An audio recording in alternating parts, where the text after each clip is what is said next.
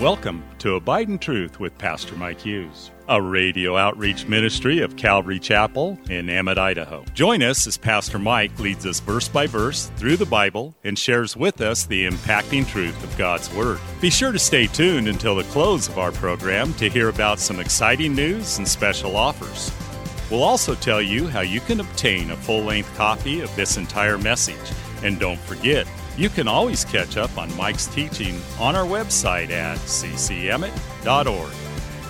We're currently going through the book of Luke in a series titled The Uncommon Gospel. So grab your Bible, turn up the volume, and follow along with us. Here's Pastor Mike. Welcome to Calvary Chapel. Turn your Bibles to Luke chapter 13 this morning and the birds.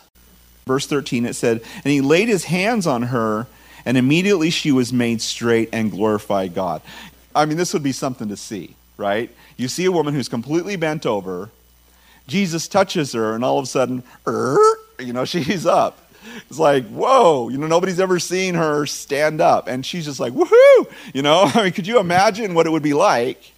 One minute, you know, probably have to catch her because she's going to have a head rush, you know, to be down there. I don't know. I've, I, have you ever hung upside down with your head down like that? All the blood rushes to your head. Oh my gosh, it's horrible. horrible. And so now the first thing she does is she begins to glorify God. You know, and, and that's interesting because, you know, some people would look at her and say, why would God allow that to happen to her? And we look at all kinds of circumstances in life and we wonder that. You know, why is God allowing that? And some people would even be angry at God. Why would God allow that to happen to this person or that person or this thing or that thing? we have to remember that this world is under the power of Satan. And God will use that even in the believer's life sometimes for his glory and to make a point or to do something to display something. You know, th- this life is just a vapor, it's just a breath. And we may go through suffering for, for an extended period of time but in the light of eternity, that's just very small. And so, would God allow this to happen just for this moment? It's very likely that He would. Just for this moment, what, what God would do in that moment so that He might be glorified. And certainly, here's a woman who is going through tremendous agony. And yet, what kind of attitude would it take for a person in this situation to be attending synagogue every Sabbath day, to make their way down the streets, to find their, their way to the synagogue, and then be there to worship God, having this situation in their life. And yet, here's somebody with probably a really great attitude. Have you ever met anybody like that? They're just going through horrible things. Maybe they're they have some terminal illness or they have some sort of disability or, or debilitating situation, but they have the best attitude. You know, and, and isn't it amazing when you meet people like that? You know, I was, I was reading the Eric Liddell's book, or the book about Eric Liddell, the, the runner I mentioned a, couple weeks ago.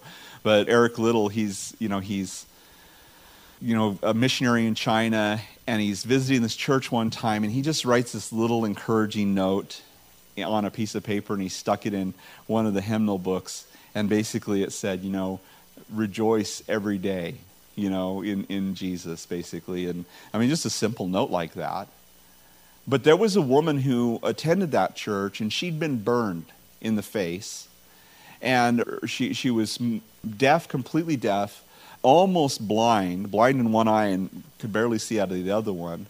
But she would attend that church, and you know, talk to the pastor and, and everything, and they would minister to her. She had such a bad pain that they had to actually pluck her eyelashes every week or they would grow into her eyeball.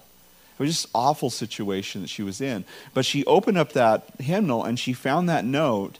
And for whatever reason, by the Holy Spirit, the, the Lord ordained that moment as she read that note, it just changed her perspective. And she, she just started to rejoice. And she became this huge encouragement to the people in the church of this person who was just going to rejoice and smile every day that Jesus loved her.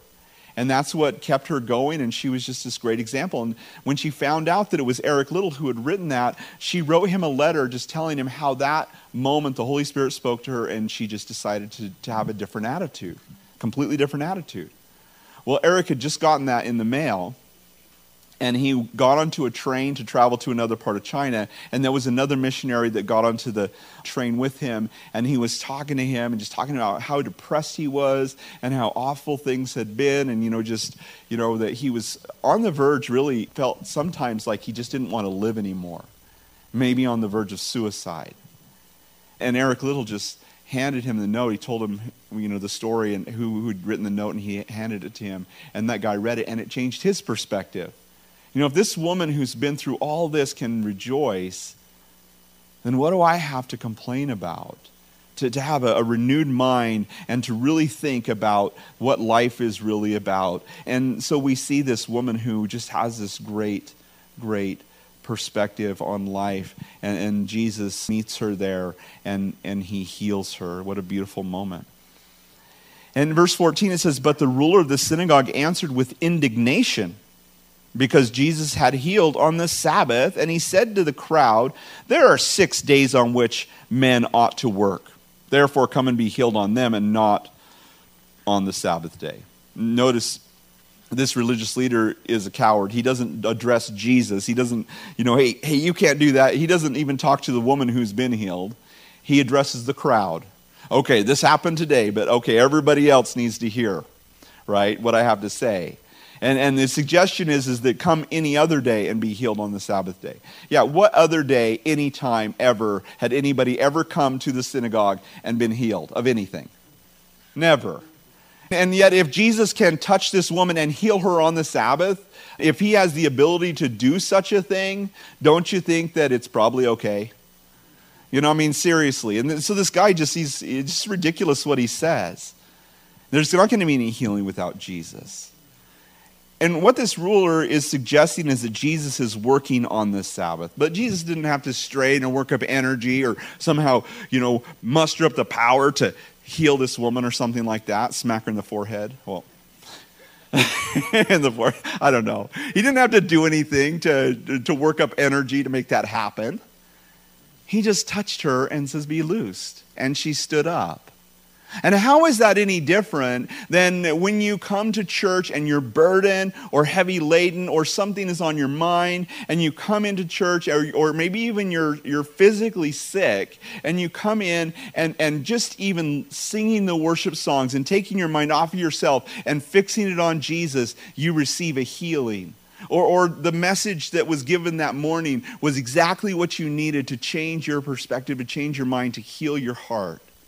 I mean, how many times have we been healed of one thing or another just by listening to a message that was given? And certainly they did all those things in the synagogue. They sang songs, they read the scriptures, they preached sermons, and all those things added to the healing of the people that would come and participate in that.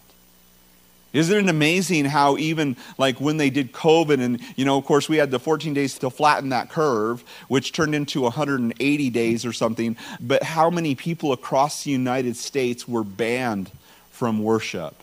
You know they could go to the bar they could go to a, a casino these are essential services. You know they could go to uh, you know all these different places but they couldn't come to church. And in some places they said you can't even sing in church Praise the Lord, we still live in America, and that never really happened here. But th- those were the types of things that were happening, and how many people were, were killing themselves, and how many people died from suicide or overdose or, or whatever because they were so depressed because they weren't going and getting an encouraging word. They were isolated from everyone. So, so Jesus wasn't working, and, and yet he, Jesus would address, not just address the crowd, but actually address this guy and it says in verse 15, the Lord then answered him and said, Hypocrite. Does not each one of you on the Sabbath loose his ox or donkey from the stall and lead it away to water? Now, oral tradition in the Jewish culture at that time told them that it wasn't just the things that were written in the law, but actually that there were things that they, they couldn't do or they'd be breaking the law. And so they would interpret the law through these oral traditions. And some of those things were you couldn't you couldn't aid healing on the Sabbath day. So if somebody were bleeding, you could stop the bleed, but you couldn't bandage it up or put salve on it, you know, something to kill the infection. You had to wait until the end of the Sabbath, till sundown on Saturday. You had to wait till sundown on Saturday, and then you could stop the bleed, or then you could bandage the wound. You couldn't set a broken arm on the Sabbath day. You had to wait until the sundown, and then once sundown, then you could set the arm and cast it or whatever you needed to do, or bind it up, whatever needed to be done. And so they would look at it as the same. And yet, they would be able to untie their donkey or their animal and lead it to water. You know, and that they could do that for a, for a donkey. They could pull their donkey out of a pit if it fell into a pit. They could pull their donkey out of a pit, but they couldn't pull a person out of a pit. You know, I mean, that's basically how, how they looked at it. And so, in verse 16, he says, "So ought this woman, so not, so ought not this woman, being a daughter of Abraham, who Satan has bound, think of it, for 18 years be loosed from this bond on the Sabbath. Thanks again for listening to Abide in Truth with Pastor Mike Hughes. If you would like a copy of today's sermon in its entirety, call us at 208 365 0991 or send us a text at 208 991 2756. Be sure to mention today's date. You can also listen to Pastor Mike's latest message on our website at ccemmett.org. And don't forget to search for Calvary Chapel Emmett on iTunes and YouTube. Remember to hit subscribe when you're there. Thanks again for listening, and remember, always abide in truth. Until next time, God bless. Abide in Truth is a radio outreach ministry of Calvary Chapel in Emmett, Idaho.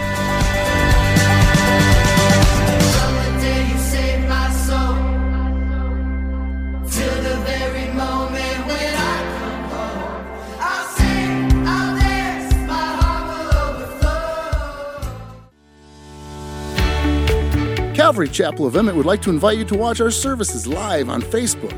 You can watch us every Sunday morning at 8:30 or 10:30. Just go to our page, Calvary Chapel of Emmett, and scroll down for the live service. It is an interactive experience. While on our page, feel free to watch previous Sundays as well. So join Calvary Chapel Emmett Sunday morning at 8:30 or 10:30 on Facebook. We look forward to seeing you.